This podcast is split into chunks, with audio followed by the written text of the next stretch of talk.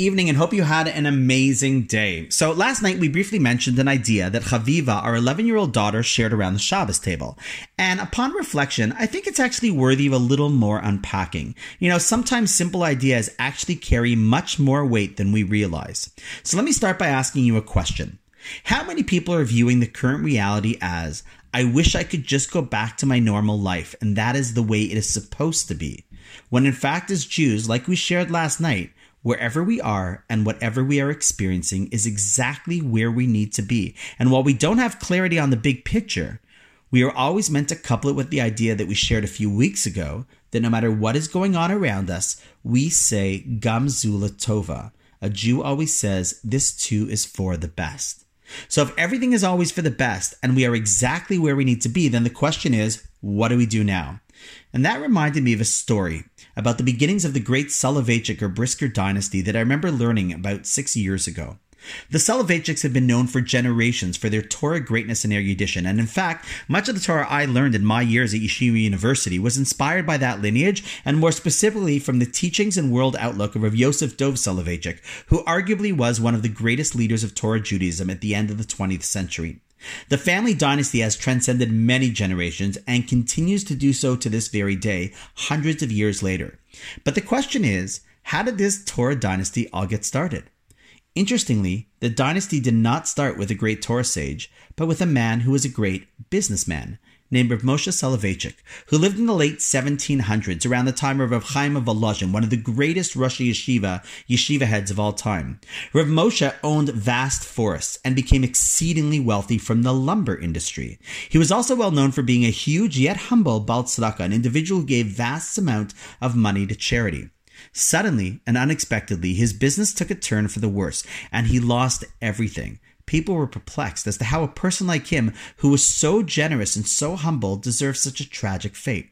It was such a shocking setback for the Jewish community that Rav Chaim of Volozhin convened an emergency meeting of the Bastin of Volozhin, a rabbinical council, to determine what Rav Moshe Soloveitchik could have possibly done to have caused such drastic divine disfavor. The rabbi sat and deliberated, and literally the only thing they could come up with was that Rav Moshe Soloveitchik gave away too much money to charity.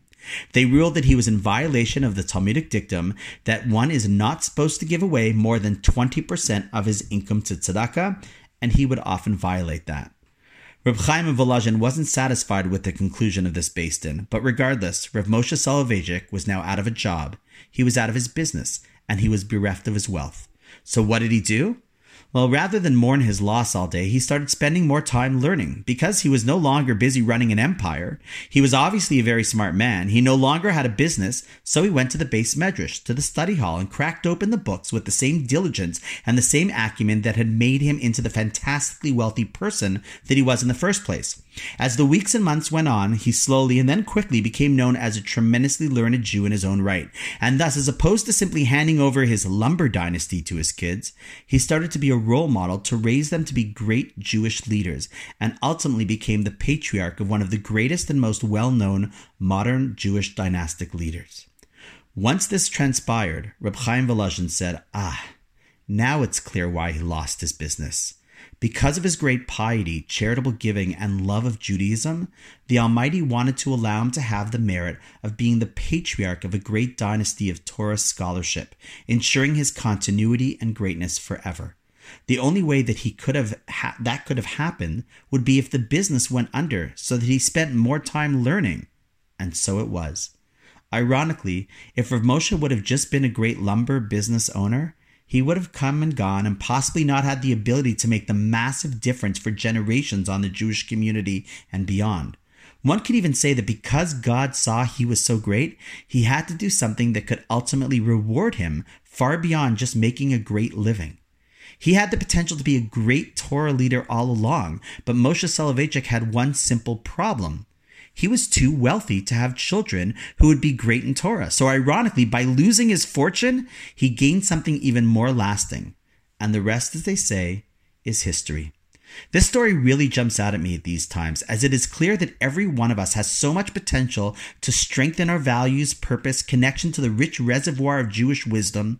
But sadly, although many people think happily, they're just too successful and busy to have the time to tap into it. We are possibly too blessed and often hear the line of, we want to have and perhaps give our children what our grandparents couldn't. But in the process, we often lose what it is that our grandparents had and stood for. So how can we possibly view this time if what my daughter said is in fact true? We should not waste the opportunity to simply find ways of getting through this and spend literally countless hours scrolling through news and sending constant messages back and forth about the situation, knowing that it is not what will change our world. But we should honestly use the time. The only thing we all have a lot more of right now is time. And I believe if we use it well, we might come out of this far better off than we were before we got into this. Obviously, we should stay home and stay safe. And obviously, we should be davening for everyone to be well. But if you think the best use of your time is just passively sitting as opposed to actively growing, you might miss the greatest opportunity you have to create your lasting dynasty. And with that, wishing you a wonderful night, and I'll see you tomorrow.